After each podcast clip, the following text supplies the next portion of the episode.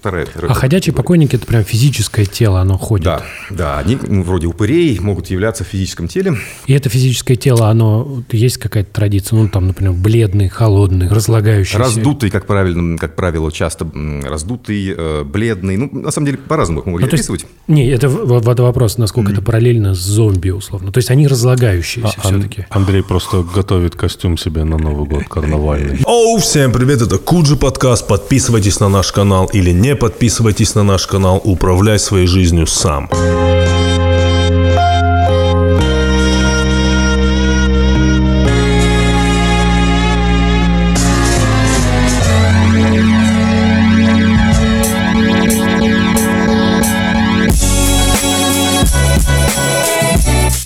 Всем привет, ребят. Э, мы снова на связи.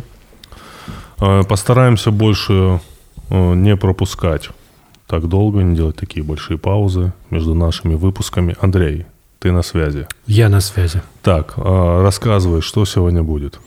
Сегодня у нас человек редкой профессии, Дмитрий Антонов, он демонолог. Вау, ребят. Демонолог. Да, да. Это одна из моих профессиональных ипостасей. Да. Хорошо, мы когда вот начали, э, как раз поднимались, говорили про демонов холода, да, обсуждали, что вот как бы в такую погоду про них как-то сразу вспоминается. Какие такие были? Были какие-то такие? Ну, давайте так сейчас сразу очертим, кто такие демоны, о ком сегодня можно говорить. Дело в том, что их бывает три категории, если угодно. Да? Есть классические такие демоны христианские, которых писали христианские книжники. Это подчиненные Люцифера, падшие с неба ангелы, такие классический костяк христианской демонологии. Вот их мы можем назвать демонами в полной мере и с полным основанием. Их конечное число или они там типа в каком-то типа мириады? Их, конечно, пытались подсчитать в средние века не раз, но на самом деле никто не знает ничего точного, да. Единственное, что связано с калькуляцией этих демонов, что довольно интересно было, да, а, такое представление, что Сколько бы их ни отпало, к концу времен их число на небесах заместят праведники. И вот когда это произойдет, когда число под, место последнего из падших ангелов займет праведник на небесах, тогда наступит конец света. Довольно популярный такой средневековый был мотив. Вот. Кроме этих демонов, есть еще околохристианские демоны, о которых писали средневековые авторы. Ну, это самые разные такие э, персонажи, которые приходили в христианскую книжность из разных других культур, не христианских, дохристианских традиций, да. И, ну, естественно, их описывали как демонов, да, зачастую христианские авторы, ну, как еще их описать, да, их, в них узнавали демонов, их могли называть демонами, да. Но их описывали, mm. так каждый выдумывал как, да, там не было какого-то канонического изображения, в смысле, что если вот мы просто применяем слово «демон» сейчас, есть много игр, мы примерно представляем, как демон должен выглядеть. У него должны быть рога, может быть, крылья. Копытца. Нет, это черт. Хвостик. Вот. Не, этого, это не обязательно. Должны быть когти, горящие глаза, что-нибудь такое. Какой-то набор таких вещей. В Средневековье как-то они просто вбрасывали, типа, рыбий хвост, там, я не знаю. Ну, не совсем. Когда однажды один э, новгородец по сообщению повести временных лет спросил волхва, как выглядят ваши боги, имея в виду, естественно, нехороших, неправильных богов, ему по сообщению летописца Волхв ответил, боги наши черны, крылаты, хвосты и мущи. То есть нарисовал примерно ту же картину, что сегодня мы себе представляем. Угу. Черные такие, мохнатые, крылатые, с хвостами такие и прочее. Как этот образ сложился отдельно можно поговорить. Интересная ситуация, как демон превратился в такого мохнатого, хвостатого, рогатого персонажа, хотя на самом деле изначально, в общем, а, таковым не являлся. Вот и третья категория, сразу я ее озвучу, чтобы никто из нас, из этих демонов не обиделся, что я его не представил в начале передачи.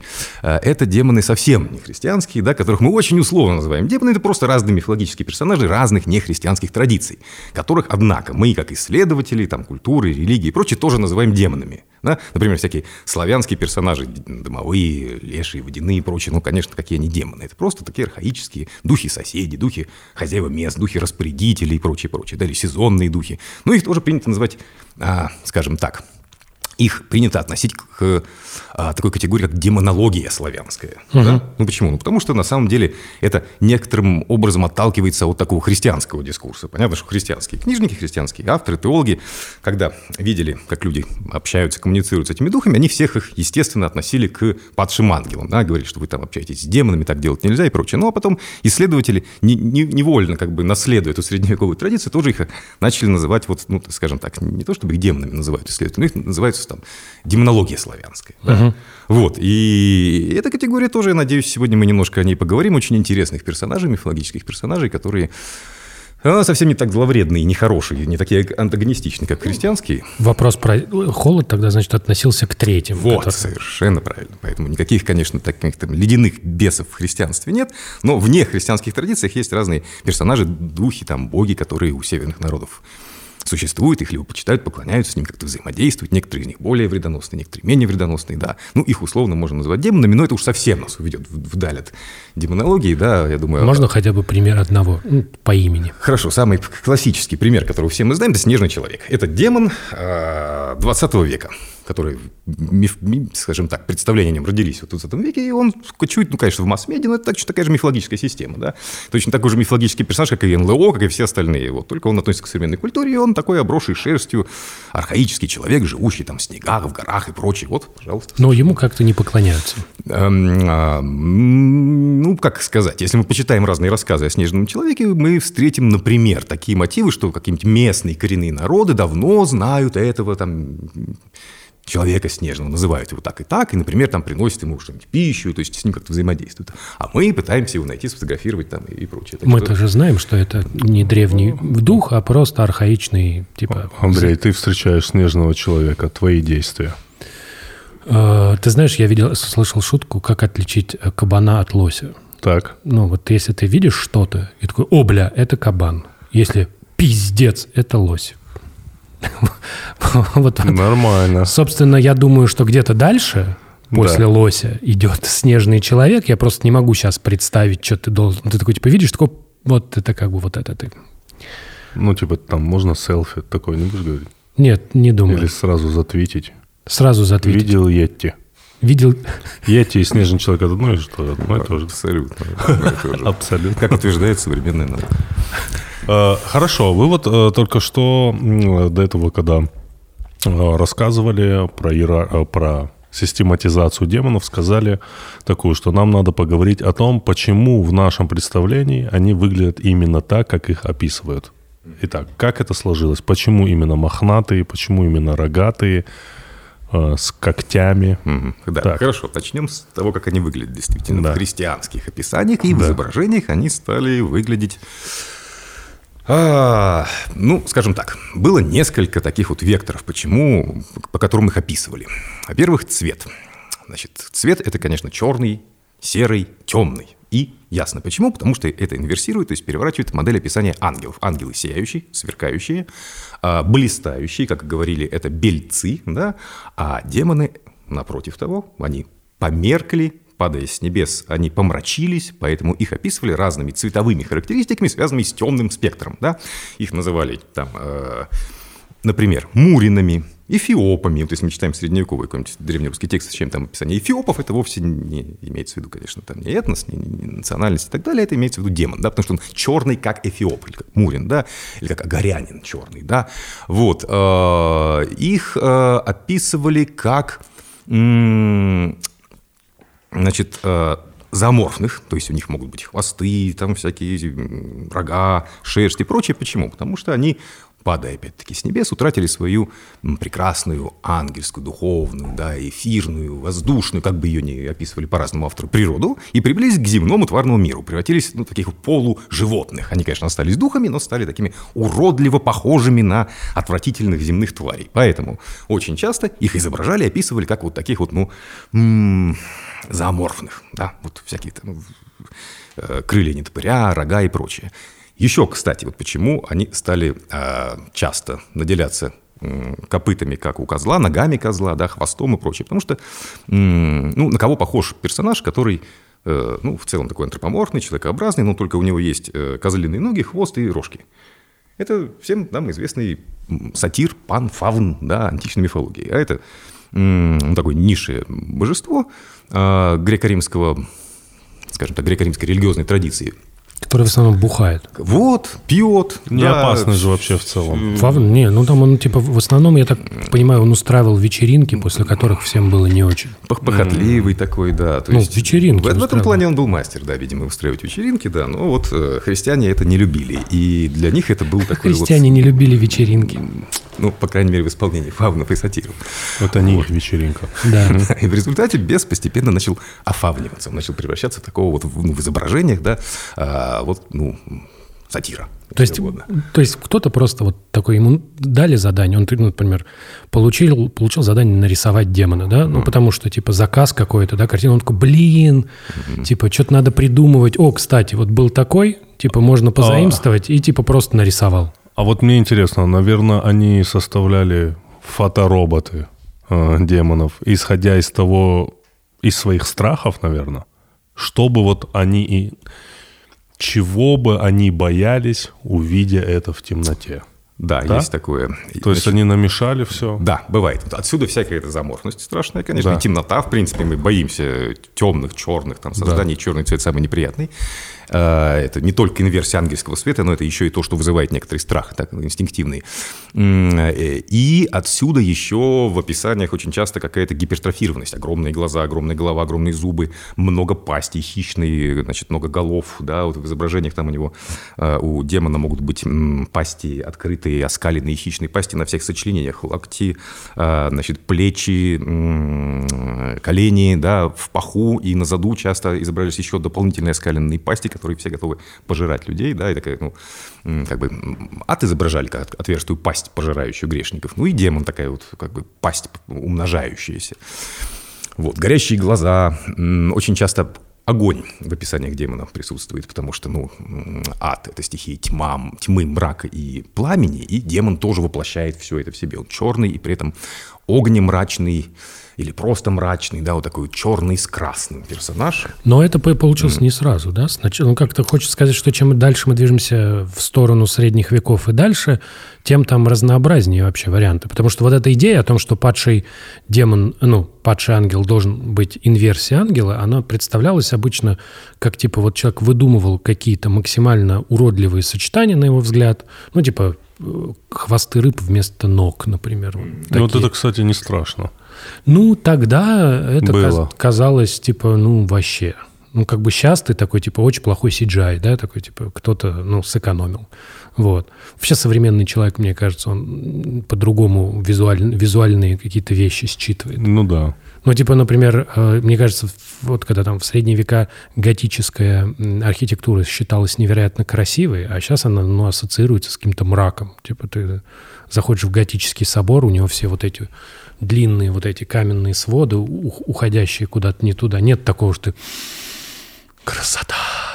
Ты такой заходишь, думаешь, ну, не знаю. Ну, это вы не расширяйте, пожалуйста, здесь историки сидят. Любители средневековья, да. Фанаты, да, понимаю. Это как, типа, ругать рэп в присутствии рэперов, понимаю. Это да. Нормально ты сравнил, конечно. Не благодари меня.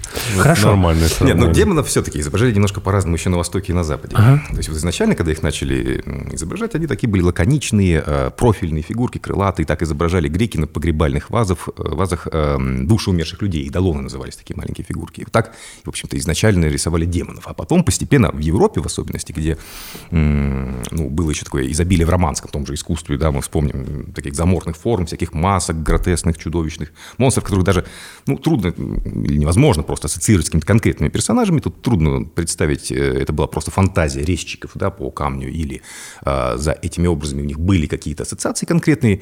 А, в любом случае был такой богатый бестиарий, да, вот э, европейский. Постепенно к демонам тоже эти маски приросли. Их начали изображать тоже в таких вот разнообразных формах. Причем объединяли часто необъединимое, действительно. Рыба, птица, зверь, человек в едином теле. Все вот так вот сплавлено воедино. Это уродливо, страшно, нелепо и непонятно. Да?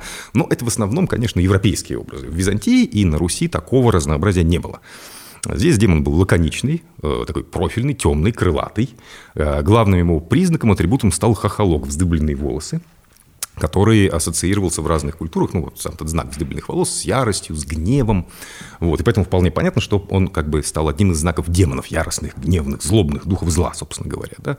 Вот такие вздыбленные волосы, как знак греха и э, демонической природы. Вот и все. А какие-то вот такие разнообразия форм, рыбьи хвосты и прочее, это в русском искусстве уже пошло века с 17 как рецепция европейского, европейских моделей.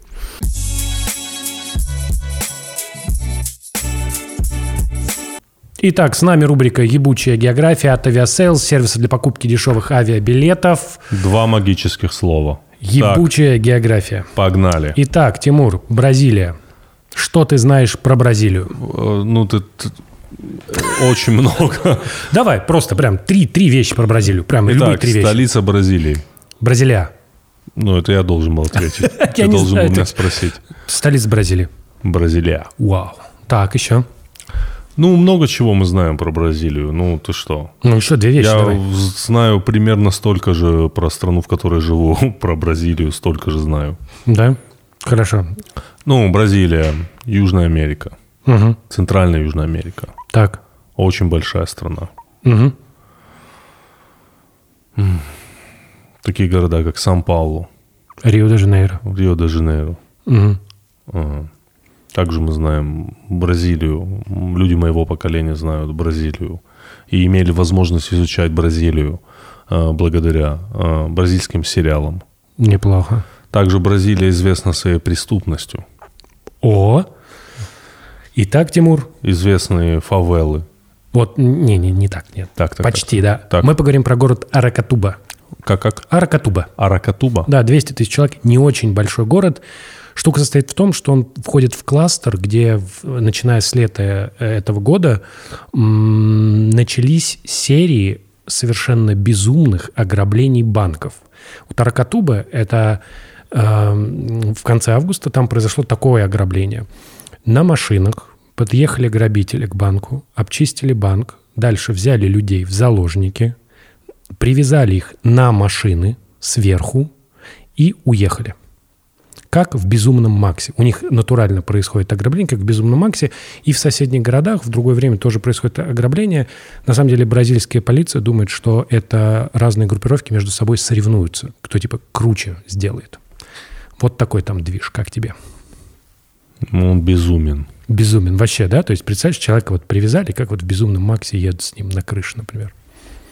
Это Я, был- я, я уже не знаю, э, всегда, когда ты объявляешь эту рубрику, что ты за, за жесть будешь рассказывать в этот раз. И каждый раз ты такой, что это?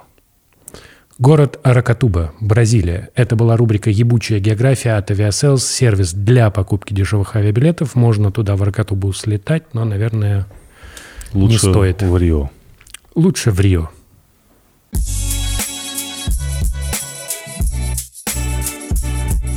Хорошо.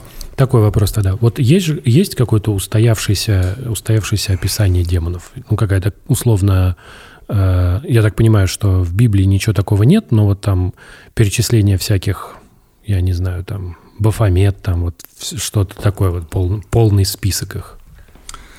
А, ну, вот в плане облика, конечно, скриптурные тексты, то есть Ветхий Новый Завет нам не дают никаких описаний подробных, поэтому все это разрабатывалось уже в а, текстах христианских в раннее Средневековье, когда христианская литература после IV века расцвела, и пошли а, описания, ну, э, вот, э, к примеру, жизни пустынников, аскетов, да, вот аскетическая литература расцветает, э, и там очень много внимания уделяется борьбе пустынников с демонами. И там уже идет речь о том, как эти демоны выглядят, как, в каком облике они являются праведнику, какими способами пытаются его искусить и так А, далее. ну, а борьба была именно такая. Являлись демоны, чтобы его искусить. То есть там Да, в текстах аскетических, да. Вообще у демонов в средневековой культуре и книжности есть несколько ролей. Вот одна из очень важных ролей, которую они начали исполнять в текстах довольно быстро, это, конечно, роль искусителя, агентов искушения. Вот есть люди, которые ходят в пустыню, да, они должны жить в сосредоточении, в молитве, вот. Но э, это очень тяжело, потому что ты смиряешь плоть, ты голодаешь, ты страдаешь от зноя, от жара, ночью от холода и так далее. А, и описание этого подвига, они а, как бы очень быстро начали включать в себя еще и подробные рассказы о том, что за всеми этими тяготами и бедствиями стоят еще и незримые искусители, которые пытаются вытолкать из тебя из пустыни, заставить тебя прекратить молиться и уйти обратно в мир. Да? И вот византийская литература наполнилась такими описаниями демонов-искусителей. И, естественно, то, как они искушают, тесно оказалось связано с тем, как они выглядят. М, а, мгм. И вот все эти описания, они на самом деле нам говорят не о том, как он на самом деле дьявол, а как он приходит к подвижнику и что он хочет сделать. Ну, например, к подвижникам очень часто приходили женщины. Я хотел сказать, ну да. Как же еще? Иногда прям обнаженные приходили. Вот. И э, это, понятно, бьет в одну из болевых точек жизни мужчины в пустыне. Да? Женщин там нет и быть не должно категорически. Вот она приходит под разным предлогом, либо спаси меня, значит, я умираю, погибаю, дай у тебя переночевать, либо просто является нога, и тут уже все понятно, что имеет в виду. В любом случае аскет должен противостоять этому. Вот. И, например, в житии Пахомия Великого рассказано, как это можно было сделать. Это такой кочующий мотив. Э, значит, увидев девушку в пустыне, аскет берет железо, опускает его в огонь, раскаляет его до красна или до бела, и эту женщину жжет этим там железной кочергой. Женщина начинает кричать, корчится, и растворяется, как дым в воздухе, потому что это на самом деле был бес, а аскет вовсе не садист какой-то, значит, и негодный убийца, а просто прозорливый человек, который разгадал обман. Да? Вот. Э, дальше бесы могли по-другому как-то его искусить. Того же Пахомия они однажды решили рассмешить казалось бы, невинное занятие, на самом деле для пустынника, который живет в молитве, в сосредоточении, это, это как бы может быть шагом к ну, расслаблению, да, и духовному там, потерю самоконтроля. Поэтому бесы собрались в виде маленьких таких вот, ну, фигурок, которые а, связали веревками лист, лежащий на земле, и пытались, значит, изображали, что сейчас его будут тянуть, как бурлаки на Волге, значит, сейчас они будут все вместе натужно тянуть этот листочек. Это было смешно, но Аскет сдержался, не рассмеялся, и они опять посрамленные исчезли. Комики, то есть они вот как бы... Это вот в том числе, да, в стендапе сатанинском, вот, провалившемся, впрочем, вот, ну и так далее. То есть вот все их... А потом они просто начинали, конечно, пугать и являться в страшных там... А еда? Э, я просто... В виде еды? Теперь, да, ну типа голод, голодание, я такой типа, окей, женщины были, смех был, пугание, типа пытались его напугать, ну там тоже понятно. А еда? Интересная идея, но я не припомню. Естественно, бесы не являлись в образе там колбасы, ливерной или что-то еще, а вот чтобы они предлагали пищу, или вот воду. Прямо, пустыня, прямо вода. такого я не припомню. Яство, знаешь, вот Явство, ты, да, да, то есть ты такой типа прям это, они. А нет? Ну, в пустыне это сложно сделать, согласитесь. Если согласен. Женщину согласен. встретить еще как, как можно, а встретить как бы невзначай накрытый стол с явствами и не, не догадаться, что это бесовское искушение, тоже это сложновато. Тоже верно. Они да. были поумнее, да. Они действовали хитрее. Поэтому, когда не получалось с женщинами там или с чем-то еще, да, они еще, ну, значит, что вот, Антоний Великий, да, вот такой один из основоположников монашества, который изображает искушение святого Антония, в Европе любили художники, да, вот он окружен всякими монстрами, монстрами, монстрами. Вот то же самое его житие. Они все время его хватали, выносили в пустыню, били, истязали в страшных монстрах. А, а можно, им можно было, типа, вот такое? Это отдельный интересный вопрос. Вообще могут демоны бить людей, да, или убивать, или не могут, да?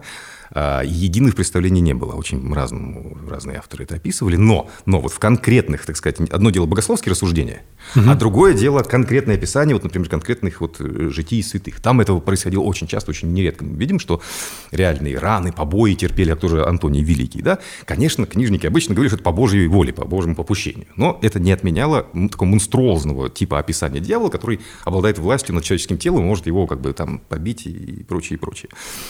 Вот, э, кстати, если вот об этом немножечко рассказать, то были очень яркие описания такого рода.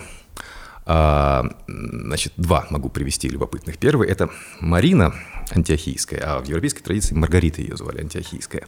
Это самая, пожалуй, такая ярая демоноборица христианской культуры. Женщина, которую мученица была, ее заточили в темницу, она а, значит, готовилась к смерти и увидела огромного дракона, обвитого маленькими змеями, который начал ее пугать. Она не испугалась.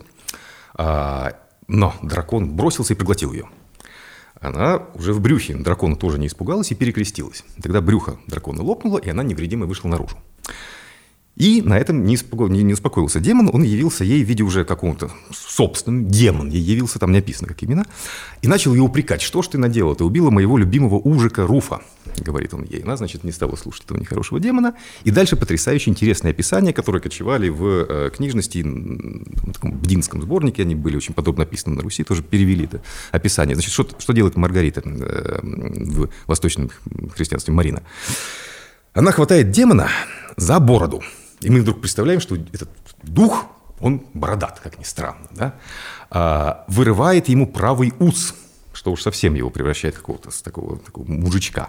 А потом выбивает ему правый глаз, потом хватает молот и начинает колотить его, э, повергнув на землю молотом по голове, наступив ему еще ногой на горло. Маргарита Константин у нее была фамилия, если что. Кто из них демон, ребят? Кто из них демон? Чувак просто пришел ей сказать, что она убила его дракона. любимого ужика. Ну, проглотил, конечно, до этого. Ну, Да. ладно, А, за ну. Ну, это уж какой есть. Это уж какой есть. Да. Вот. В общем, это вот первый вариант. Э, Потом она его издевалась, издевалась, издевалась, расспросила, допросила и отправила в преисподнюю. Первый вариант. Да? То есть мы можем тут считать, что не только демон может там, человека, проглотить, уничтожить, но и человек может демона избить. Получается такая борьба физическая. Да? Вот. А э, из, из русских текстов продолжателем подвигов Марины Маргариты Антиохийской оказался э, коллега и соузник знаменитого протопопа Авакума Епифаний, священник, который в земляной тюрьме тоже вместе с протопопом Авакумом сидел, и, как и протопоп Авакум, написал свое тоже житие автобиографическое, менее известное, чем житие Авакума, которое все в школе проходят, да? Но вот у Епифания не менее интересное житие. И он там рассказывал, как им, к нему всем приставали демоны. Он жил в келье, на русском севере, да, и, значит, э, к нему приходит демон и начинает его ночью бить. Бьет его, бьет, демон бьет. Он едва вообще спасся, Николая Угодника призвал на помощь, и демон растворился. И сейчас. На другой раз уже Епифаний был готов к такому обороту событий, и ночью лежит, и вдруг приходит к нему два демона. Один ногой, а другой в кафтане. Вот. И начинается описание вот по живости языка и образов не, не хуже, чем у Маргариты Антиохийской. Он хватает одного из них, кто поближе, складывает демона пополам и начинает бить его сложного пополам об угол лавки. Об лавку, а самый конечек, говорит он, значит, я его бил. А второй демон, как в кошмарном сне, прилипнув ногами к полу, рвется, но не может выйти из кельи. И, значит, стоит демон, убегает, но прилип, а этого он бьет об лавку. Это продолжалось, говорит, долго-долго, так что я устал, бья беса, потом очнулся, гляжу, а руки у меня все мокры от мясища бесовского. Вот еще вариант. Так что на самом деле в средневековых текстах кочевало много описаний того, что демоны, они вовсе не такие уж, как мы их сегодня себе представляем, да, такие духи бесплотные, там, падшие ангелы и прочее. Нет, они очень материальные могут быть в описаниях. Вот, очень материальные, и в этом плане их образ там хвостатых, рогатых, он, ну, как бы не условность, а для многих авторов вполне себе такая... А вот, э, значит, вот эти были э, жизнеописания пустынников, они со временем, значит, привели к тому, что люди стали задумываться, как выглядят демоны, потому что там они фигурировали, да, ну, они, они там, вот мы узнали, что у них может быть борода, или усы, или он может носить кафтан. И со временем это вот перекочевало просто визуально, да. Но, как бы я говорю, вот повторю вопрос, какой-то канонический текст, список демонов есть известный? Нет, абсолютно. И, и, и вообще все, что в искусстве, в искусстве появляется, это не перекочевало из текстов. Как раз наоборот. А, ну, только какие-то базовые вещи. Темным цветом их изображали, потому что и описывали темным, понятно. Э, Там крылатыми их описывали, крылатыми их часто изображали. Но подробности изобразительные, все-таки они довольно далеко от этого текста. Я имею в виду и имена тоже, вот этот вот всякие там... С именами все сложнее. Значит, э, ну, имена, они кочуют в разных текстах. Некоторые восходят к библейской традиции, некоторые уже там из других источников средневековые авторы подчерпнули имена.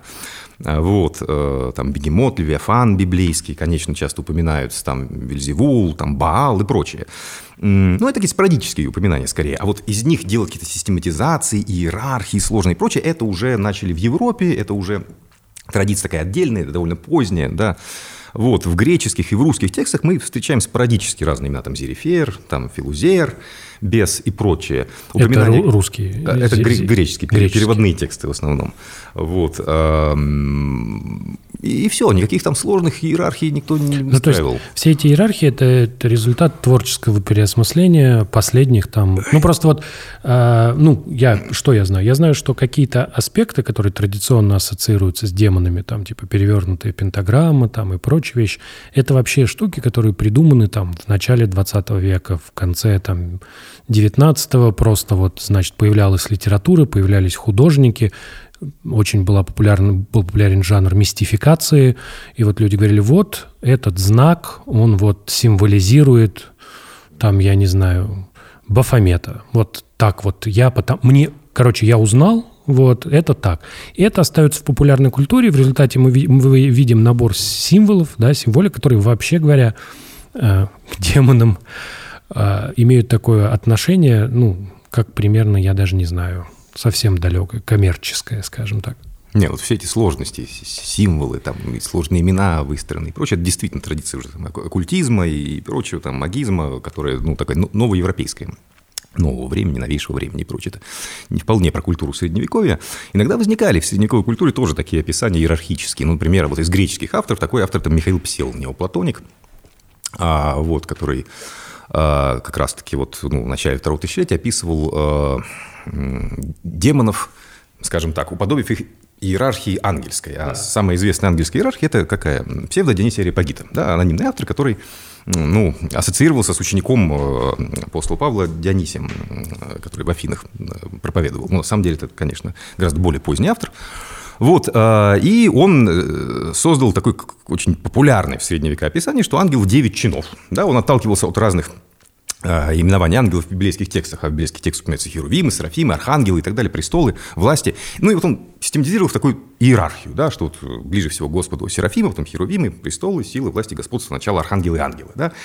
А, а Михаил Псел впоследствии, через несколько веков, аналогичную пирамидку сделал и для демонов. Он сказал, что демоны разделяются тоже на чины, на такие вот иерархии, а, и там три базовых кластера есть. Верхние духи э, демонские, они такие прозрачные, воздушные, стремительные, летающие, они воздействуют на человека главным образом на психику его, они его подвергают искушениям, подталкивают к грехам и прочее, самые опасные из них. Да?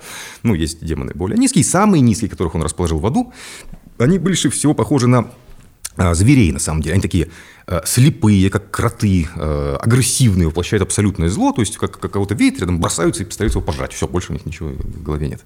У этих бессмысленных и бестолковых низших демонов. Вот вариант описания. Это очень редкость, это как бы не стало популярным. На Руси такого мы фактически не читаем.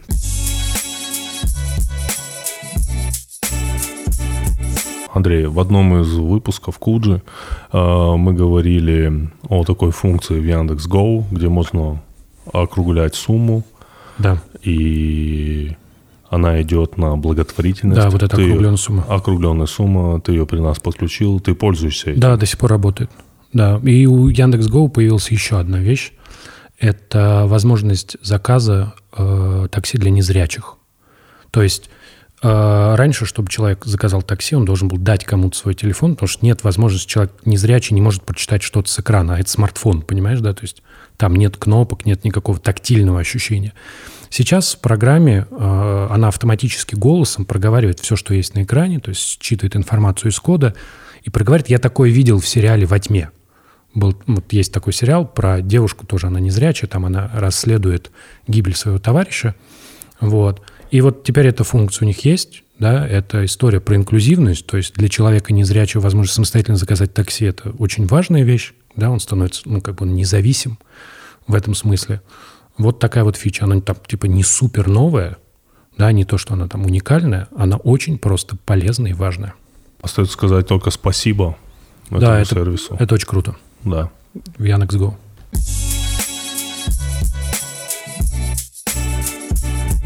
А откуда тогда взялась отечественная нечистая сила? Э, типа Кикимора, Водяной, Домовой. Домовой. Городской. Баба Яга туда Баба можно? Яга, да. Ну, вот это вот все. Кощей Бессмертный. Вот Кощей Бессмертный топ-тип. Топ-тип? Ну, Кощей Бессмертный, я правильно понимаю, это олицетворение дьявола в русских сказках? Такой бессмертный. Нет, это если уж и воплощение то, то мертвеца скорее, да, покойника, который а, не, не умирает, да, он значит, кости, да, вот такая спрятанная смерть, э, отложенная, то есть такой, ну, неумирающий человек, если угодно, да. Вот, ну хорошо, что касается, если мы сейчас переходим к отечественным, к родным, да, таким к родным, авто, родным. автохтонным, потом опять вернемся э, скрепным демонам, то это совсем другое дело, да. А, это то, что есть в любой традиционной культуре, что в Европе, что в Греции, что на Руси, это традиционная культура и ее обитатели, да, ну, скажем так. А традиционная культура – это какое-то сообщество людей да, со своей языковой традицией, со своей фольклорной традицией, своими представлениями о мире вокруг. А, и необходимым компонентом любой такой региональной локальной традиции оказывается мифологический персонаж, мифологическая система, да, те, в кого верят, с кем взаимодействуют. Вот. Э, и здесь надо сразу сказать, что такие персонажи, как Баба Яга, Кож Бессмертный, Змей Горыныч, они сказочные. Вот для русского фольклора, для русской культуры они не актуальны. То есть в них особо-то никто не верит уже давно. У них есть какие-то прототипы явно из э, ну, более архаических, э, так сказать, периодов.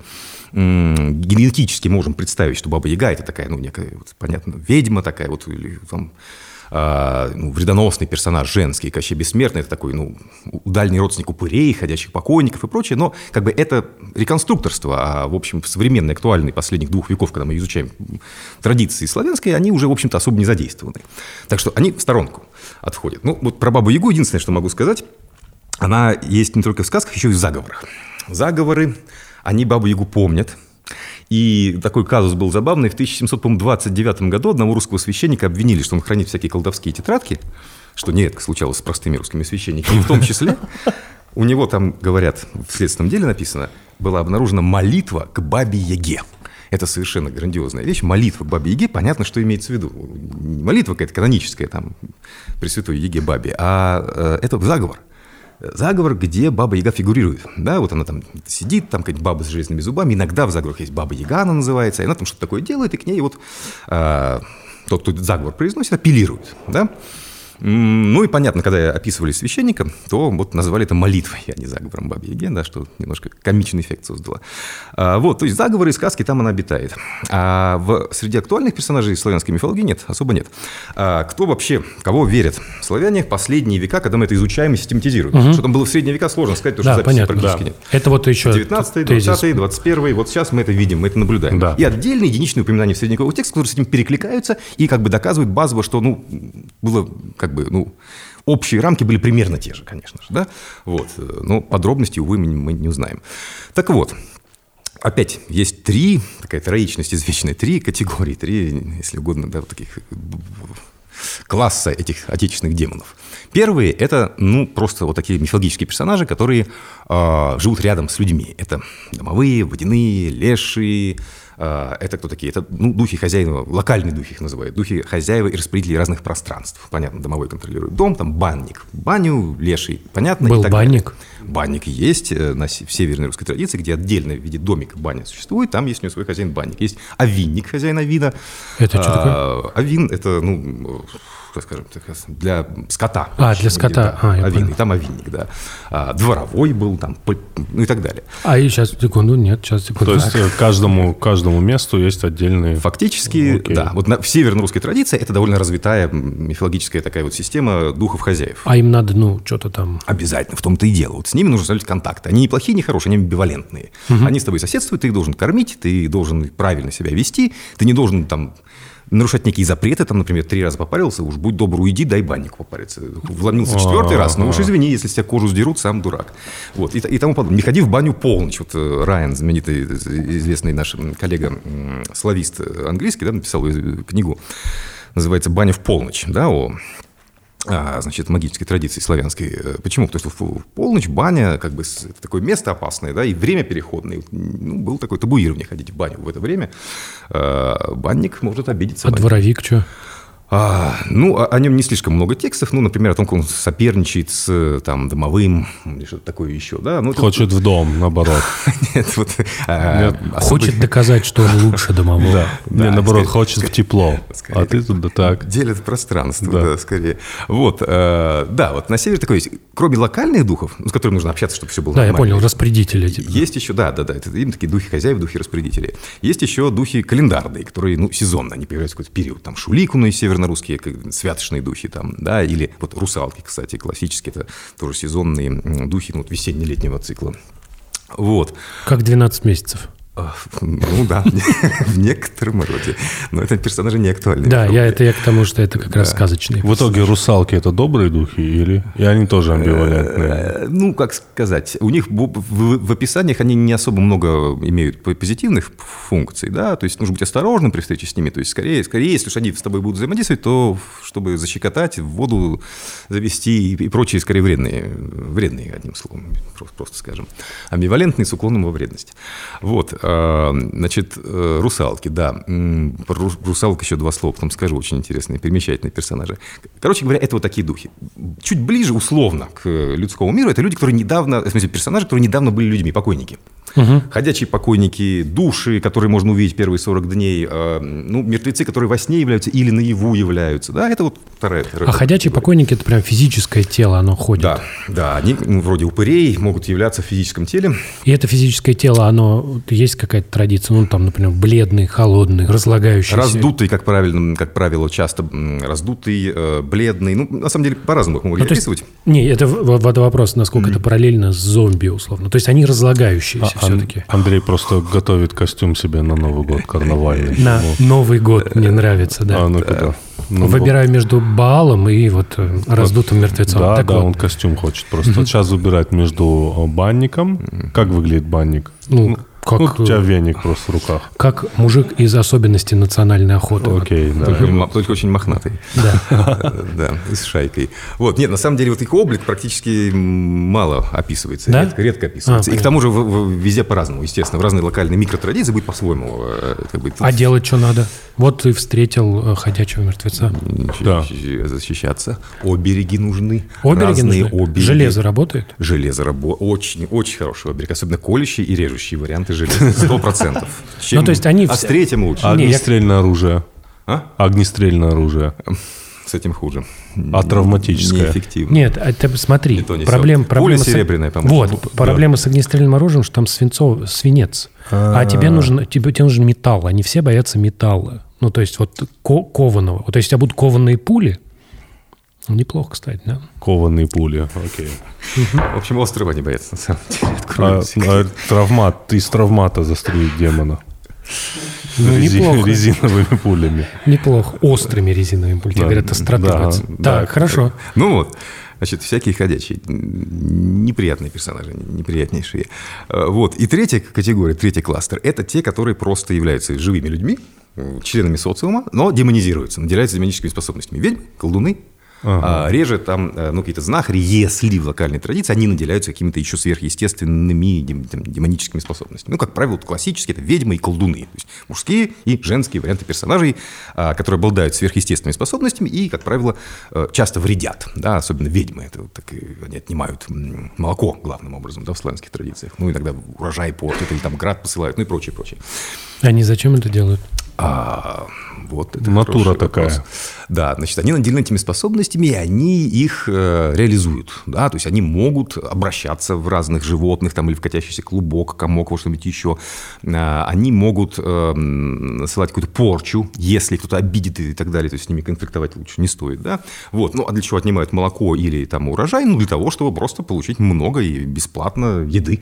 Банально. То есть вот, э, это, кстати, один из вариантов объяснения охоты на ведьмы и вообще всяких преследований колдунов э, м, это недостаточность ресурсов. Да? Вот когда ресурсы совсем как бы, на грани выживания, да, и начинается какой-то неурожай, голод и прочее, начинается поиск виноватого, который, вероятно, это у нас отнимает, забирает себе, и, соответственно, как бы повышается опасность того, что начнется какая-то охота на вот таких вот вредоносных агентов. Говорят, в Ирландии, но это, я не знаю, насколько правда, что там была история, ну, там такая была традиция, что если рождался очень слабый ребенок, вот, то говорили, что это на самом деле гибрид человека и феи там, или что-то такое. Там очень сильно до сих пор, кстати, традиция подменышей. что Подменышей, да. Его просто заменили. Настоящего ребенка взяли себе, а подбросили такого нехорошего, который ест э, как бы кадавр. Ест, Жрет, пьет, да, А- объедается. отнимает очень много ресурсов. И поэтому нужно вот его обратно, чтобы вернули тебе, да. До, сих пор, насколько знаю, в серии актуальных представлений. Да, ну и там, там объяснение примерно такое же, что вот рождался больной ребенок, если вы живете на грани выживания, вот ваша семья, ну вот еды хватает вот столько. Если появляется лишний род, который в, ближайшем, в ближайшей перспективе не станет кормильцем, то ты типа, ну... Ну, вот и да, и нет. Потому что если бы так, то во всех бы традициях мы видели аналогичные представления и демонизировались бы любые слабые дети. Но это не так. Это все-таки локально, это специфично, и кроме того, их представление нацелено на то, чтобы его убить, а на то, чтобы заменить. Я его убью, чтобы не вернули моего. То есть, м, такой Я слишком, понял. слишком, Слишком такое- простое, да, да, да, ага. Даже с охотой на ведьм тоже это как бы один из триггеров, но не единственный, само собой. Вот. э, А сейчас такой, кстати, вопрос. А вот в, России была охота на ведьм? Ну, то есть вот... э, Была. Была, но только очень ма- маленькая, небольшая. Скажем так, она не перерастала. Когда вообще мы говорим об охоте на ведьм, когда это что-то такое сверху спускаемое, мощная компания, компания такая, да, и начинается, ну, там, такой теология колдовства в Европе. Э, Объяснили механику, как это работает, как они общаются с дьяволом, и по- почему они виноваты. Там уже сразу опросные листы, пытки. Вот такого фактически не было, но тлела такая постоянная охота на ведьм, как, как в Европе, как в Америке и прочее, ну, и в России, естественно, была, и в 18 веке мы это встречаем, и в 17 веке. То есть обвинения в колдовстве и в порче были постоянными. Просто это не было такой массовой кампании, но это был, да, были такие Ну и- следственные дела, постоянно шли, и дел у нас этих полно распросных. Да, и это типа, как его, ну и приговоры были такие же, сжигали, там, топили. Э, Да, не, не, не могу сказать, что это было массово и массово распределялись казни, но обвинения были. Ну, скажем так, это, опять же, когда попадало в сферу внимания властей, и когда это превращалось в такое публичное обвинение и прочее, тогда это уже грозило казнью. А когда это такое деревенское что-то такое, то так это и до сегодня происходит. А, такого человека просто опасаются, его обходят стороной. А, с ним стараются выстроить какие-то там разные отношения, да, его стараются обезвредить, ну и прочее, и прочее. А, и потом, не совсем понимаю, почему мы говорим про то, что было, хотя это супер а, актуально сегодня. Я вот часто езжу в фольклорные экспедиции, я постоянно взаимодействую с ведьмами, с колдунами не доводилось, больше северная традиция, а вот ведьм я поперевидал, проинтервьюировал, да, малое количество. Меня Ну- пр- проклинали, меня, так сказать, чего только не происходило. Ну и как они? Ой, разные. Очень Разные? разные, да. Самая страшная ведьма жила на улице Ленина, Ну, разумеется. Самойловке, да. Вот. Она пыталась запугать на протяжении часа интервью меня и мою коллегу, с которой мы вдвоем пришли на это интервью, да. Замечательная женщина, она была не местная, она приехала, мы ездили много лет в э, значит, Самойловский район, это Саратовская область. Вот. э, И такой украинский анклав переселенцев. Они что два века здесь живут, называют себя хохлами, говорят на таком суржике. И у них очень раз- развитая традиция ведьм. То есть район густо заселенный ведьмами. А, Я помню, однажды, значит, я об этом рассказываю, подъезжаем мы на автобусе, делаем маленькую остановку, там, на подъезде к Самойловке, автобус делает остановку, еще там час ехать по, по дремучим лесам. И вот как раз я кому-то из новичков этой экспедиции рассказываю, что здесь полно ведьм, и входит в разговор, подходит старушечка такая к автобусу, говорит о чем-то, мы не слышим с водителем. Водитель явно ей отказывает, ну, наверное, просил бесплатно подвезти, что такое еще. И старушечка начинает замечательно делать значит, действие. Она обходит с четырех сторон наш автобус, что-то шепчет и плюет на каждое колесо. Фу-фу-фу-фу-фу. Значит, пошла и отошла. Все. И, значит, все, в автобусе все замерли с разными лицами, смотрят Так, на так, нее. так. Говорю, вот подъезжаем к Самойловке, все хорошо. Твои действия, да. если ты такое увидел. Ну, пойду тоже поплюю. Нет, у нас не сработает. Это не сработает. А и что пассажиры автобуса? Мне интересно. Мы приехали, мы, мы были... Не, вы понятно, а остальные? А остальные, ну, скажем так, те, кто заметил, немножко так это поднапряженные сидели, как мне показалось. Ага. да. Ну, они тоже к этому привычные люди, вот. Но, в общем, видимо, кто-то вкрутил в голове сценарий с э, аварией.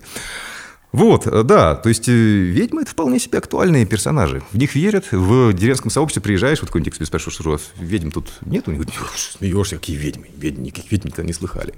А бывает, там спрашиваешь, что молоко кто-нибудь отбирает. Да, конечно, вон та проклятая колдовка, а тут еще живет, а там и пошло. И ты составляешь уже такой, картографируешь ведьм, которые там живут в каждом энном там квартале э, деревенском, да, и оказывается, их полным-полно. То есть об этом не афишируют особо, но если знать, как зайти, то все тебе расскажут, что к чему. А, забавно, что это всегда связано с теми местами, которые рядом с природой. Много леса. Или в, или в городах это тоже Не. распространено. Есть городские демоны. Великое множество. Мы Да? просто это не читаем. Но если взять какие-нибудь там, ну, такие местечковые газетки, журналы, там, я не знаю, радиопередачи там всякие включите непонятные, да, то там же сплошные, там, бабка такая-то снимет пояс безбрачия, одна Не, денет, это- Не-не-не, а, так там полно и вредоносных функций, а кто такая ведьма? Это, собственно, персонаж, женский персонаж, наделенный ми- всякими сверхъестественными способностями, ну, как правило, с перекосом и вредоносной, но и может и помогать иногда, если к ней обратишься зачем-то, да? Пожалуйста, в городском пространстве сколько угодно такого тьма тьмущая. Имеется в виду, а какие-нибудь есть характерные для города демоны? Ну, типа вот духи какие-то успели появиться, как, как гор- города появились? Ну, конечно, естественно. Вообще, э, эта вся система мифологически она очень трансформируется. Да. А, С модернизацией села, да, то есть такая вот эволюционная модернизация. Там отмирают одни, появляются другие какие-то, да. Ну и с миграционным тоже как бы трансформацией. Когда ты переезжают в город, изменяется все пространство, естественно, кто там будет заметить с лешим или с водяным. Поэтому здесь возникают городские разные мифологические персонажи, и их э, круг вполне понятен. Это призраки, связанные с разными заброшками, там, зданиями, которые боятся, те, кто там умирал страшными смертями и прочее, там, пациенты больницы плохой, ну, городские легенды, то, что называется, да, вот сейчас это призраки всякие, а, во-первых. Во-вторых, это аналоги а, домовых в городском пространстве, это кто полтергейсты, барабашки, которых, примерно, те же функции и действия, то есть стучат, гремят, пугают или предупреждают, или такие некие невидимые, невидимые создания, живущие в каком-то вот локусе, в каком-то доме, пространстве, да. Вот, ну, еще из городской мифологии, конечно, популярнейший, кто у нас мифологический персонаж 20 века, это НЛО, со всякими гуманоидами, пришельцами, этого сколько угодно. Ну, никто это, не было. относит к потусторонней силе. Это что-то другое, все делят. Это отдельное царство. Так и в деревне никто не относится к потусторонней силе. То есть- Это же ведьма, вот она живет на улице Ленина. Пожалуйста, приходи к ней. Не, ну смотрите, прочего, да. это ведьма, а это инопланетянин. Они все равно же разделяют. Откуда ты знаешь, что В деревне инопланетян нет, как правило. Не-не, да. подожди, подожди, подожди. Гуманоид Алешенька, он из параллельной вселенной или из космоса? Это фундаментальный вопрос. Ну вот, смотри, давай. НЛО – это оттуда-то, откуда-то. Ты это просто представишь себе как космический корабль, а представь, что это пришельцы из параллельной реальности, из параллельной Земли. Ну, это тогда можно сейчас сказать, что та бабка, которая наплевала на все колеса, она для каждого члена, э, для каждого пассажира этого автобуса разрезала реальность, и, возможно, кто-то в своей реальности попал в аварию. Неплохо, возможно, так и произошло. Ну, НЛО, мне кажется, немножко... Это, это разве относится к демонологии и к потусторонней силе? НЛО это что-то... Я даже не могу сказать, что это. Чем просто это как царство грибы, понимаешь? да, понимаю, да. Типа у, у них есть своя, вот, вот есть демонология, это уфология есть, да? Типа у этих своя логия есть. Типа, Да. Ну, как бы не. Ну, ведьма, ведьмонологии нету, как бы. Ну, Разница только в том, что эти персонажи возникли позже. А так они генетически выглядят как-то, делают что-то. Это научпоп. Научпоп. Для них. Ну, можно. Научная фантастика. Ну или так, да. Хорошо. Вот, значит, мы поняли, что нельзя говорить про все это в прошлом. Это вот значит круг вещей, во что верят. Это значит, у нас есть местные домовые, э, ой, местные Духи. духи, духи места. Вот мы говорим, и в городе есть такие, то есть Да. вполне понятный стандартный набор. Вот есть э, старые версии мертвецов, призраки, это просто новые версии. Сезонные духи, к- Сезонные духи. к которым, кстати, относится в городе кто? Дед Мороз. Пока дети в детском фольклоре верят, что он есть, для них это точно такой же Сезонный мифологический дух, да, персонаж, да. являющийся, вот, классический вариант, да. Санта-Клаус и прочее, да. Вот. И у нас есть вот типа стандартный набор. Это ведьмы и колдуны, которые просто вот... Да, ну и знахари, естественно, и всякие, скажем так, менее вредоносные, но лечащие, да. Ну, понятно, там какая-то градация, типа злые ведьмы, добрые ведьмы. Ну да, где-то она более выражена, где-то менее выраженная, но, в общем, есть такое, да, разделение. Хорошо, а вот какие-то вот демоны, которые от христианства достались, и что там вот черти, например, или как-то они у нас так и не, не воспринимались как реально Тут существующие? вот в том-то и дело, что это зависело от христианизации. То есть, чем больше христианизирована местная традиция какая-нибудь локальная, тем больше она всех своих леших, домовых и прочее соотносит с христианскими демонами. Демонами. да, Ну, потому что их учат я в церквях понял, и говорят, да. что это все демоны. И тогда их могут называть там домовой черт, лесной черт, там, или лесной А. бес, домовой, домовой там Я и прочее, понял, да. лесной бес. Мгм. Оля, вот. А так, чтобы прямо вот рассказывали в народной традиции о там падших ангелах и прочее, это есть, но это относится к несколько другому кластеру истории, который называется народная Библия. То есть, условно говоря, это пересказы библейских сюжетов, которые кочуют тоже в фольклоре, и они немножечко отделены от э, вот, э, как бы вот этих всех историй. Как на да. Гаити. Ну, да, как, да как везде, где есть, присутствует христианство, да, или ислам. Есть как, как бы разные культурные напластования, которые сосуществуют каким-то образом. Вот, все. И какие такие вот, что там есть интересного в таких пересказах? Какие нам... О, ну, тут очень много всего интересного, потому что эти, эти пересказы, они тоже модернизируясь и обогащаясь самыми разными там вариантами, они присутствовали всегда. Ну, например, там, скажем так, в средние века что происходит?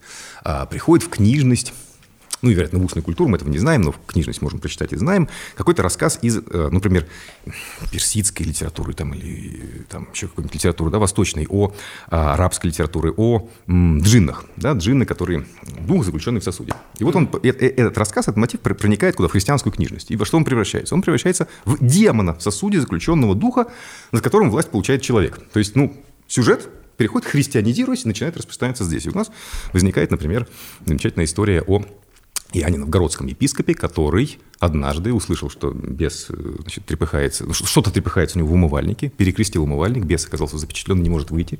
А, умывальник такой вот, ну, Да, который... ну, Мгм. я не знаю, как именно он выглядел, вряд ли как в Советском Союзе, но какой-то рукомойник, да. Да, в условно, рукомойнике. Вот он залез, не- негодный бес, а он его перекрестил, и, и этот Запер. днё превратилось, да, значит, в такую темницу. Он, значит, просит, выпусти меня. Он говорит, хорошо, я тебя выпущу, только выполни мое желание. А что может желать епископ, монах, да, вот такого очень, очень для него, что может быть желанного и значимого, да? Конечно же, побывать где? В раю? Ну, это перебор, а главное, что демон здесь не помощник совсем. Нет, конечно, мет- мет- Вот- вот- метнуться на Ближний Восток. Вот, вот, да. разумеется, разумеется. Это паломничество в Святую Землю, которое благодаря сверхъестественной силе можно осуществить моментально. Он просит, перенеси меня в Иерусалим поклониться храму гроба Господня, да. Э, и бес превращается в коня, летит туда, обратно, возвращается, да. То есть он, ну, как Алладин, там, как э, вот персонаж таких вот восточных да, литературных историй, получает власть над духом, заключенным в суд, и дух выполняет его желание. Потом он возвращается, демон, дальше тоже популярный такой э, мотив запрета, говорит, только не смей никому об этом рассказывать. Он обещает, а потом не выдержал и сказал, что знавал я, мол, одного человека, который за ночь прилетел в Иерусалим и вернулся обратно. Демон получает как бы власть над ним, потому что нарушен запрет, да, и начинает ему вредить, мстить, превращается в девочку-подростка, обвиняет его в харасменте, значит, бросает женское исподнее вокруг его кели, выбегает в виде полуногой девушки. Все возмущены, какой развратник наш епископ. Значит, хватают его, вывозят выводят к реке, к Волхову, сажают на плот, а плот чудесным образом плывет против течения реки вверх. Они видят, что это чудо, и, соответственно, возвращают его назад. Потом аналогичная, похожая история про заключенного в сосуде беса проникает в житие Авраамия Ростовского, ну и так далее.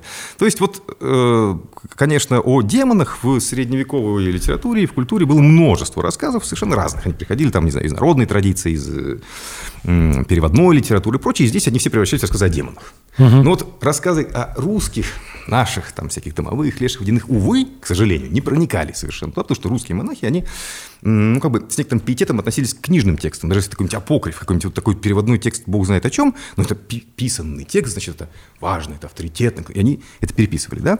А, таким образом, всяких вот такие легендарные сведения, апокрифы мы видим в корпусе русской книжности. А то, что они слышали, рассказы про водяных и так далее, для них это было низкостатусно. Они не считали возможным это записывать, да, вот на пергамене, этого не делали. А так социальный круг, ну, скажем так, писателей был очень узким, в основном-то монахи. Вот. А простые люди за перо не брались, были неграмотные, да и, в общем, не было у них на то как, а, особо, как правило, ни времени, ни сил, ни ничего остального. А никто не Инстаграма просто не было.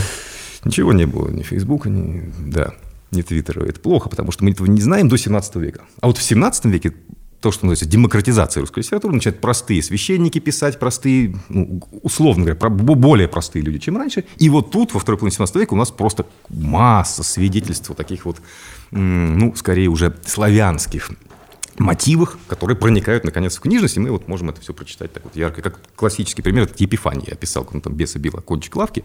Такого раньше тоже сложно представить. А здесь вот взялся простой священник и написал все, что увидел. Да, вот, пожалуйста, совершенно потрясающий голос человека, демоноборца. Демоноборца. Да. Хорошо. А это я понял. А остались демоны, которые не наши, и в смысле не наши. Те, которые третий вид, которые совсем чуждые нам, которые не считаются демонами. Ну, мы ну, говорили про, хри- про христианских. То есть, так, так. Да. Ну, то есть это вообще уже не славянские, там, не знаю, не и так далее, какие-нибудь там других народов. А, не, у меня был еще да. один вопрос про славянских. Про mm-hmm. кинокефалов. А, да.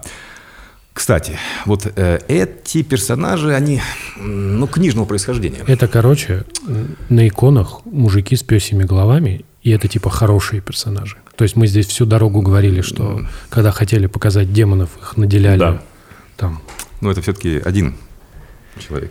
да, Один да. персонаж. Да, да, Остальные да. плохие такие Остальные же. плохие, да. Да. Это еще Геродот писал о том, что там подальше, вот за, за, за, за, за нами живут там люди с песями головами, потом люди с одной ногой, которые спят, прикрываясь здоровенной ступней во время дождя, ее раскрывая над своей головой. Ну и, прочее, прочее. Всякие дивные, чудные народы. Да. Это кочевало в античной литературе, потом это переводилось, значит, на Русь проникало иногда. Ну, кинокефалы – это псоглавцы. А, вот. Э, и от них там встречались такие иногда упоминания, но они не вошли в фольклор русский. Это такая книжная традиция скорее. А, и единственная была вот легенда, что один из кинокефалов, из псоглавцев, обратился в христианство. А, по одной версии он был псоглавцем, по другой он просто был великаном. И он крестился под именем Христофор. И его в восточном христианской традиции, где доминировала легенда о том, что он был псоглавцем, иногда изображали с собачьей головой. И эта традиция пришла на Руси. И начали избрать святого Христофора с собачьей головой. В Европе этого не было. Это популярнейший святой европейский. Покровитель путешественников, кто увидел Христофора, в этот день не погибнет в пути, если ничего плохого не произойдет. Его образы в каждом практически храме можно было крупно найти. Но там он изображался в образе великана, который идет через реку с посохом и на плече, на плечах несет Христа. Несет Христа, Христофор буквально, да. Вот. А в в Восточном мире, вот в Греции и на Руси, он был легенда о том, что он был кинокефал, поэтому, да, мы его встречаем с собачьей головой. Но это вот как бы один из них, а все остальные нехорошие, конечно. А больше таких историй не было? Да всякие истории, конечно, были. Ну, так, чтобы прямо с собачьей головой. Ну, имеется в виду какой-нибудь такой а- а- антидемон, ну, чтобы ты смотришь на икону и ну, не очень понимаешь как бы персонажа вот так. Ну, на иконах были персонажи разные, но, правда, если они уж какие-то странно такие заморфные, скорее это персонажи вредоносные. Да, я- Ну, вот классический вариант, такой очень любопытный, который в середине 16 века на русских иконах появляется и дальше распространяется, это змея с женским торсом. Женская голова, женская грудь, руки, а дальше змеиное тело. Она искушает Еву и Адама в раю. С чего бы, да, взялась такая История, хотя в книге «Бытия» рассказывается, что он просто змея искусила Еву. А это, на самом деле, такая вот несколько ходовая история. А, Если библейская книга «Бытия» рассказывает о том, что это змея искусила Еву, то, естественно, дальше с развитием демонологии, с развитием представлений о противнике, сатане и так далее, что в иудаизме, что в христианстве потом родилось представление о том, что это не сама змея, а это вот дьявол ее искушал, вошел в нее, в змею, и э, устами змеи заговорил с Евой. Да? То есть, получается, демонизация этого персонажа. Ну, то есть вот это, кстати, хороший вот вопрос у меня был. Я, то есть вот змея в Ветхом Завете, искушающая Адама, это тот же самый, который там... Изначально, Изначально нет. Изначально вот Фрейзер, который писал «Золотую ветвь», и там разные мотивы Ветхого Завета, он находил широкие параллели в мировой мифологии, показывал, что как бы, по- подобные истории об искушении, там, о вредоносной змее, рептилий, ну, кочевали. То есть, вероятно, изначально это была просто змея как таковая. Потом она уже э, стала восприниматься как образ, за которым стоит главный искуситель дьявол. Вот. э, А потом э, в, значит, в Париже XII веке Петр Коместр, авторитетный богослов, комментируя книгу «Бытия», пишет, что дьявол вошел не просто в змею, а в змею с, человек, с, эти, с женской головой, потому что подобное м, прельщает подобное. Да? Подобное привлекает подобное. Поэтому дьявол, чтобы искусить Еву, не просто... Ну, а почему Ева должна послушать змею в самом деле? Почему не бегемота или крокодила? Он вошел в такую змею, которая была змеей, лицо как копия лица Евы. И она увидела свою близняшку, будто сестру, и поверила, и съела яблоко, ничего страшного не будет. И вуаля. Таким образом это произошло. Петр Коместр очень популярный богослов, очень авторитетный, его переписывают, начинает эта версия распространяться во Франции, дальше по Европе расходится, и вслед за ней изображение расходится. И получается трансформация визуального мотива. Адам, Ева, и вместо змея посредине змея с э, женским торсом. И в 16 веке это доходит до Руси, и на наших иконах тоже возникает вот такое вот женоликое создание, которое, кстати, возвращает нас к русалкам традиционным, да? Почему? Потому что русалка тоже, как мы ее себе видим, сегодня это женщина с таким чешуйчатым хвостом. Хвостом, Ну, да. не змеиным, а Рыбьим. Ну, в общем, разница визуально невелика. А, вот. Но совершенно понятно, что это не русская русалка. Никаких русских русалок с хвостом не было. Что мы знаем о русалке, например, из 19 века? Классический канонический текст о русалках 19 столетия. Пираты. Нет? И Ну, какие на, на Руси-то пираты? Русские. А, русские окей, литературные да. тексты. Да, русские. Там да. особо не попиратишь. Ну, это скорее какие-то водяные, да. они- Все мы знаем один литературный текст с детства про русалку, написанный в 19 столетии. Да, у лукоморья там дуб зеленый. Зеленый, да. Русалка, где она находится? На ветвях сидит. сидит. Как можно с рыбьим хвостом на ветви забраться? Вне да? среды своего обитания, да? Абсолютно. значит? Да. Потому что никакого хвоста у нее, конечно, не было. Русалки северной э, традиции, они... Блин, эм, мне это в голову не приходило. Типа, А. Хрен ли она сидит на ветвях-то? Она же рыба. ну, да, собственно. Поэтому Шурик у Гайдая говорит, русалка на ветвях висит. Потому что с рыбьим хвостом удобнее скорее висеть. Так, ну и что, как они выглядели? Так они выглядят как женщины. Вот в северном традиции это, как правило, такие уродливые женщины какие-то, ну, около воды находящиеся. Тоже вредоносные, да, вот э, у них есть довольно часто такой при- признак м, женских вредоносных персонажей, характерный для Евразии, уходящий там на восток, через тюркские традиции. Это длинные-длинные груди, которые настолько до земли отвисают, что, чтобы ходить, она перекидывает их крест-накрест через плечи. Вот так вот лбастые там ходят, так вот иногда про русалку можно было да, записать такие тексты, да, в общем. А, то есть нек- некая женщина, связанная с водой, вредоносная. Окей, воля. А южно-русской традиции, там русалки это сезонные духи, это вот русальная неделя, как раз лето, они ходят по, значит, полю, ну и могут защекотать, в воду забросить человека, если он близко подойдет и прочее. В любом случае никаких хвостов там нет. Да? А как он прирос, хвост к русалке? Да? То есть на Руси видели хвостатую женщину, когда вот изображение искушения Адама и Евы. А когда рассказывали про русалку, там никаких хвостов не фигурировало. Объединялся хвост и русалка, когда? Благодаря другому всем известному литературному произведению, тоже в XIX веке возникшему на Руси. Это, конечно же, «Русалочка» Ганса Христиана Андерсена. Когда рассказ Андерсена о морской деве хвостатой был переведен словом «русалка». И, оп, образы схлопнулись. И с тех пор женщина, связанная с водой, в русской традиции называемая русалка, э, изображается, как это описано у Андерсона. А у Андерсона она была хвостатая, и чтобы научиться ходить, она потеряла свой хвост. Ну, там целая драматургия с потерей этого хвоста, да. Вот. А это совсем, на самом деле, другой персонаж. Это морское, морская дева, сирена. Генетически восходящая к тем же сиренам греческим, которые там полу, полуженщины, полурыбы. Вот, и русалка она стала так благодаря курьезу скорее. Очень интересно. Сейчас и надо добавить виниры. Виниры. Да, э, так, хорошо. А вампиры? Вампиры. Вот, знаешь, э, вампиры не совсем характерно для русской, да, мифологии? Или все-таки да? Кровопийцы. Кровопийцы. Нет. Чем Нет? южнее, тем больше. У южных славян тьма тьмущая всяких вурдалаков, упырей, вот они, классические вампиры, да. Там чуть, чем, чем севернее, тем, тем их меньше. Но все равно ходячие, заложенные покойники, вредоносные и прочее. А вот так, чтобы прямо были вот кровопийцы и прочее, об этом подробно у южных славян, там Балкан ближе, вот там этого много. Да, упыри – это люди, которые неправильно Ну, это как раз ближе к тому, к месту, где да? жил э, да, Влад. Да? Да. Потомство его, видимо, да, да. да. Вот, к области исторического проживания. А, да, ну, в самом деле это общее представление о том, что покойники могут вредить. А, они могут нормативно являться, пока мы вот хороним... Кстати, вот тоже о покойниках, да? В, современной традиции, в современной вот русской, там, белорусской, украинской, кто актуальнейшие персонажи, кроме этих ведьм, да, там, и колдунов, это, конечно, покойники и домовые. Почему? Потому что, ну, всякие там лешие специфические, там, э, водяные, с ними уже реже контактируют. Это была такая, ну, скажем так, какая-то профессия должна была быть связана с лесом, занятия, связанные с водой, чтобы все время контактировать с ними. Сегодня это размывается, да? А вот в доме все живут по-прежнему. В доме все трещит по ночам, там полопицы скрипят, все это считывается как проявление домового. Поэтому про домового рассказывают постоянно. И еще важнейший дух, конечно, важнейший мифологический Просто это, это покойник. Да, типа дух воды, покинь дух водопровода, как-то смутно да. себе представляется. Э, вампир – это покойник? Вот, вампир – это, конечно, покойник, само собой. И покойники сегодня – это актуальнейший мифологический. Все рассказывают о покойниках, потому что ну, все, все хоронят родных, да, близких. И поэтому рассказывают о явлении в первые 40 дней, ну, там, снится и прочее.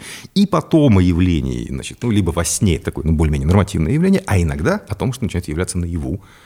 И вот это уже опасно. И вот это уже упырь, вурдалак, да, который может затянуть тебя в иной мир, там, умертвить, который может кровь пить, особенно в южнославянских традициях и прочее. Да, это ходячий мертвец. Такой базовый тоже кросс-культурное представление о том, что некоторые покойники опасны. Вот. Если он при жизни был опасным, колдун, ведьм. А как и идея вот про кровь? И да, в том числе есть такой мотив, не, не супер распространенный у славян, что он питается кровью, что если напьется крови, то он получит жизненную силу. Опять же, к югу скорее характерен такой мотив можно засечь. Ага. Ну, то есть, как бы э, вот эти вот вампиры а хорошо, а какими он обладает способностями? Потому что меня всегда раздражает, когда в новых фильмах про про Дракулу, они ему типа фигарят способности, он там может и там превращаться, и какие-то там чудеса творить. На мой взгляд, это как-то перебор. Слишком, слишком, слишком непропорциональный персонаж. Знаешь, типа, слишком много он получает способностей. Ну, да, э, что такое, как правило, вампир? Это у него есть какая-то сила, он быстрее, ну, в тот момент, когда он... Накормлен. Накормлен, да. Есть Скорее... еще, что они не могут войти в дом, но это, по-моему, для всех покойников, да? Что покойник же... Нет, еще как, они только и лезут в дом. От них а их не, нельзя, типа, не приглашать? Твое знание оттолкнуто, а то ты знанием этим а, блеснул после фильма «Реальные упыри»? Нет. Нет? Нет, просто когда, например, а, а, хоронят вот людей ну, в, в Тамбове, да. там есть такая штука, что как гроб, он обычно дома стоит на табуретках. Да. И когда гроб выносят, табуретки переворачивают. Это потому что покойник, он, может быть, не хочет уходить, он может попытаться вернуться, но ты перевернул э, эти табуретки. И он это такой, означает... а, окей. Да, он такой, ну, понятно. Понятно. И пошел. Обиделся. Вот, это вот история о том, что, типа, они, если... Вот у нас, я помню, прям бабки рассказывали, что они, если являются, они являются у дома. И, типа, вот, типа, типичное явление покойника, это он стоит на улице за окном. И ты, типа, если ты там что-то скажешь не то, то он может прийти. А вот если он пришел, то там уже, ну, не очень хорошо приглашать его в дом. Вот оттуда. Типа... Да, один из вариантов. Ну, понятно, что вариантов миллион. Да, конечно. Как и в фильмах, так и в традиционной культуре миллион мотивов разных. Но базово, действительно, похоронная традиция, она две вещи преследует. Во-первых, проводить человека всем нужным его снабдив, новая одежда, гроб хороший и так далее, поминки, наесться, напиться, и он незримо с нами ест, пьет, иногда ему ставят тарелку, место ставят и прочее. То есть, как бы проводы такие, чтобы он устроился в новом месте. Если он плохо устроился, он будет еще во сне являться и просить, «Я- мне не хватает того, того, того, и это нужно ему передавать на тот свет. Актуальнейшие сегодня вещи, которые реализуют в- по- повсеместно, действительно, где только я это не записывал, такие истории. Вот. э, А второе – это чтобы а, закрыть ему путь обратно, чтобы он ненормативно не возвращался. Поэтому переворачивают мебель, выносят ногами вперед, чтобы смотрел на кладбище, а не запоминал дорогу, грубо говоря, к дому, да. А, Сани раньше переворачивали, которые на кладбище его отвозили. Зеркала закрывают, да. Зеркала, да, много чего, чтобы животное не перескочило через него, поэтому животных из дома удаляют, потому что перескочит и может в нее войти и вернуться таким образом, там, зеркало, чтобы не отразился, там, и много-много-много-много вот таких вот разных раз. Выметают избу после того, как вынесли покойника тоже, то есть как бы закрывают все возможные для него входы обратно. И если все-таки он пытается проникнуть не во сне, там, с какими-нибудь просьбами, а как-то вот настойчиво внутрь, значит, это уже ходячий, опасный, от него нужно защищаться, да. Он не дожил своего срока, или он был колдуном, или что еще такое нехорошее, или в погребальной традиции, что был принципиальный изъян, и, и поэтому он не устроился на том месте и пытается прорваться обратно, да. И вот тогда нужно как-то от него загораживаться, ограждаться. И вот отсюда всякие оградительные вещи, обережные, да. Вот откуда у нас все эти представления, что они боятся чеснока, там, серебра, вампиры и прочее. Это все тоже из традиционной культуры. Потому что классические обереги какие? Колющие, режущие предметы, булавки, иголки и там прочее, которыми... всегда- Ножи. Ножи, да, самые ножницы втыкают часто, да, вот опять приезжаешь в какое-нибудь село в экспедиции, э, заходишь и так опытным глазом смотришь на воротах, на калитке, кругом ножницы воткнуты, и спрашиваешь, что это у вас ножницы. Ну, это чтобы удобно под рукой, вот ходишь, там вдруг ножницы потребовались. Ну, уже понятно, надо о ведьмах расспрашивать. Это да. реально такое существует? Да, это да? повсеместно. Это, Вау. это повсюду. Это и в городе, кстати, можно найти. Я помню по своему детству у нас в доме были иголочки воткнуты в разных комнатах при входе. Да? То есть как бы кочевало такое представление, в какой-то момент стало актуальным, и даже вот до разных горожан дошло, и тоже это вот начали реализовать. этим- Как, как появляется такое? Это исходя из личного опыта? Ну, как, как это? Это не- точнее, ни у кого же не было личного опыта встречи с нечистой силой, так, чтобы взяли иголку, воткнули, или было? Ну, опыт встречи с нечистой Или силой было? чисто. Пишите в комментариях, ребят. Это да. Была ли у вас встреча? Я встречался силой? много раз с нечистой силой, правда, иголками не пытался обороняться, но встречался Вы, сейчас шутите? Нет, или... абсолютно. Вы серьезно говорите, вы встречались? Встречался. Сейчас. Ну, я- как ты, Я столько этим занимается. Профессиональная область, мне интересно, Ага. как я мог с ними Ну, не пересечь. Вы да. втыкали в кого-нибудь Нет, ножницы? нет, вот, вот э, один раз пытались мы из- уберечься и неудачно, сейчас расскажу. Я только договорю, почему они боятся-то еще, кроме этих всех колючих, режущих, чеснока, например. Понятно, почему они чеснока боятся, вампиры во всех в Не, разных культурах? непонятно почему. А вот как думаете, что общего между ножницами, там, иголкой и чесноком? Ну, острый тоже. Острый Острый. запах, совершенно О, верно. запах. Поэтому из цветов, э, значит, из того, что выстачает лук, чеснок, как оберег, лежащие предметы, как оберег, А, значит, из цветов, какого тряпочка или что-нибудь какого цвета должна быть, по той же логике? Красного. Точно, потому что режет глаз, совершенно верно. А из слов что? Не знаю, р должно быть много. Мат, естественно, Мат, да, да. обсценная лексика. Тоже острая, ранящая. То есть вот- вот это А, очень частая логика, да? да. А, вот, вот такого типа предметы, которые абстрактно, так, метафорически или реально колет, режет, ранит, они очень хорошие. То есть обереги. красный перец потенциально Отлично. А васаби? Да, васаби защита. То есть ешь, заказал суши и просто вообще... вполне, думаю, более чем. А вообще это аджика. И красная, и острая. Ну, то есть ты представляешь, да, типа готовишься к, к битве с демонами и такой вместо гранат такие баночки аджики себе сюда. Так, так, так, так. Так, ну, Ну, иногда это довольно так дискомфортно. Например, в тех регионах, где боятся за невест, а за невест почти везде боятся, потому что испортить свадьбу – любимое дело колдуна там какого-нибудь или ведьмы, да? Позавидовал, бах, из глаз там порча пошла специально. Поэтому что, вы наряд невесты, потому что вот это самое оберегаемое, это невеста, да? Да. Зона ее тела, вот, и, которая должно там залог, так сказать, богатства семьи, так сказать, с детей и прочее. Наряд невесты включает в себя множество иголок. То есть там иголки, иголки, иголки, иголки. Потому что чтобы вот из глаз и порчи и так далее, чтобы все...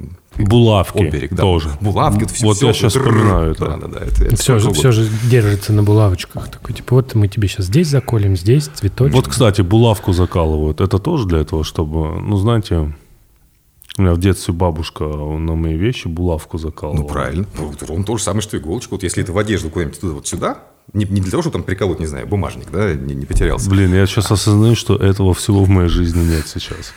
Хорошо ли это или плохо? очень... Так, ну У давайте здесь есть да. ножницы. про, про встречу с Ребят, нечистой силой, когда не удалось ножницы. защититься. Эм, Чеснок тоже там разрежь. Да, Так, так. жутковатая история. Приезжаем мы однажды в одну экспедицию, тоже Самойловский район, как помним, густо заселенный ведьмами, и э, однажды- Это все тот же, где плевали на колеса. Да, да, да, да, да, совершенно верно. Где на улице Советской интервьюировал ведьму и прочее. И э, однажды утром просыпаюсь, все какие-то очень радостные, веселые, не характерно возбужденные девушки бегают, где фотоаппарат и так далее. Я говорю, что, что случилось? Он говорит, нас прокляли. О, говорю, я здорово. Так пошли, пошли поглядим. Ну, хорошо, выходим поглядеть. Выходим мы, значит, из домика, который снимали, ну, нам поз- позволили там жить. Кстати, домик от умершей недавно женщины, старушки. И Ну, тоже разумеется. вариант. Я каждую ночь сплю, и меня душит запах мертвого, ну, нет, не мертвого, конечно, а, как сказать, э, старческого тела, ну, как бывает такой вот не- нечистый, удушливый запах такого. И, я просто ночью просыпаюсь, я, я ничего не могу поделать. Я думаю, утро бы дождаться. Утром я просыпаюсь, думаю, сейчас все буду мыть, никакого, никаких признаков запаха. Вся экспедиция нюхает, ничего нет. Я на всякий случай мою пол, вечером нюхаю, ничего. Ночью просыпаюсь, удушливый. И, и вот так вот у меня вот буквально, я уже под конец просто внимание перестал обращать. Вот что это такое, да? И вот в этой же экспедиции, в этом же домике нас прокляли. Выходим мы. Что, мы, мы когда крыли церковь, мы жили в домике, который совсем недавно бабка умерла, не было таких проблем. Ну, мы же как церковь крыли. Было бы странно, если бы нас, ну, мучили духи, извини. Вот. Мгм, Так, ну, Выходим мы, а там закрут. Что это такое?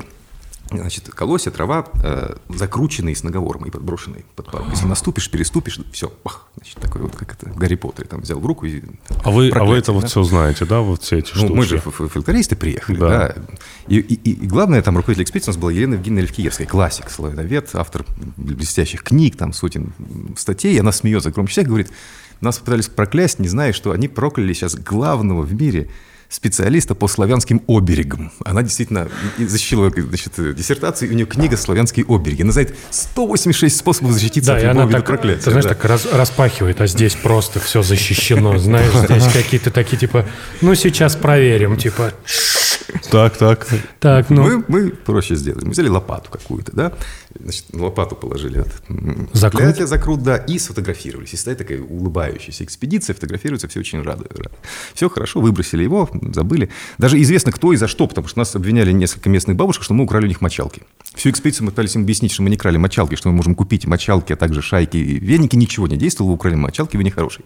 Явно эти бабули, ну, видимо, значит, обидевшиеся за что-то, это сделали. Приезжаем мы в Москву, Заканчиваю эту страшную историю. Это, это уже не, не, не смешное завершение.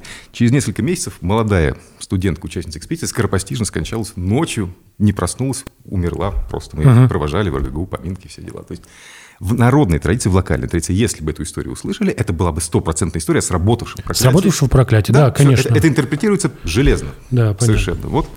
Так что такого сколько угодно. Прикинь, из-за мочалок. Вот такие мстительные ведьмы. Да, да. Вот. Нет, такого много действительно. Любой фольклорист расскажет много историй о сбывшихся пророчествах. Да? Вопрос только, как это интерпретировать дальше. Ну вот, Тимур, Это было невероятно интересно. спасибо вам большое. Спасибо вам огромное, потрясающе вообще. Я, я так много э, никогда не слышал об этом. Мне нравится И еще, мне еще нравится, что вы только Потому что заговорили всё- про эти, про иголки, я сразу вспомнил, конечно. Да, у моей да, прабабки железные, ржавые, я еще думал, нафига они тут втыкнуты. И ты такой, типа, ну, конечно. Ну, я, кстати, видел э, тоже... Они почему их втыкали, зна- знаете, вот типа Ну, это икон- всё- иконки, которые приклеивали, и там рядом вот иголочки вот. Это То есть ж- все рядом. Это язычество же, да, больше все? Или это тоже идет от христианства? Нет, ну как сказать. Да. От христианства идет э, Ветхий и Новый Заветы, по сути Да. дела. А дальше творение теологов, богословов, отцов церкви. Это тут чистый как бы ядро христианства. И то богословы спорили друг с другом, были разные школы и направления. А все остальное, что мы читаем в христианской книжности, это, конечно, пластование самых разных элементов.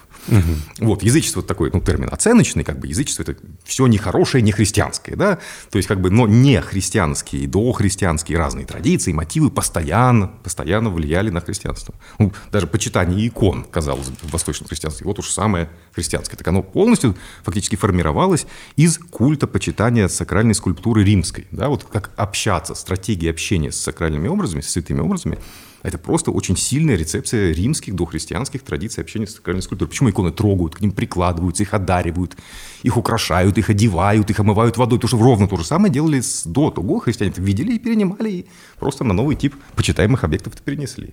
Так что, что такое христианство чистое, это вопрос довольно сложный, отдельный и интересный. Э, Спасибо огромное. Спасибо. Да, спасибо Берегите вам. себя, берегите себя, запасайтесь э, оберегами. Булавками.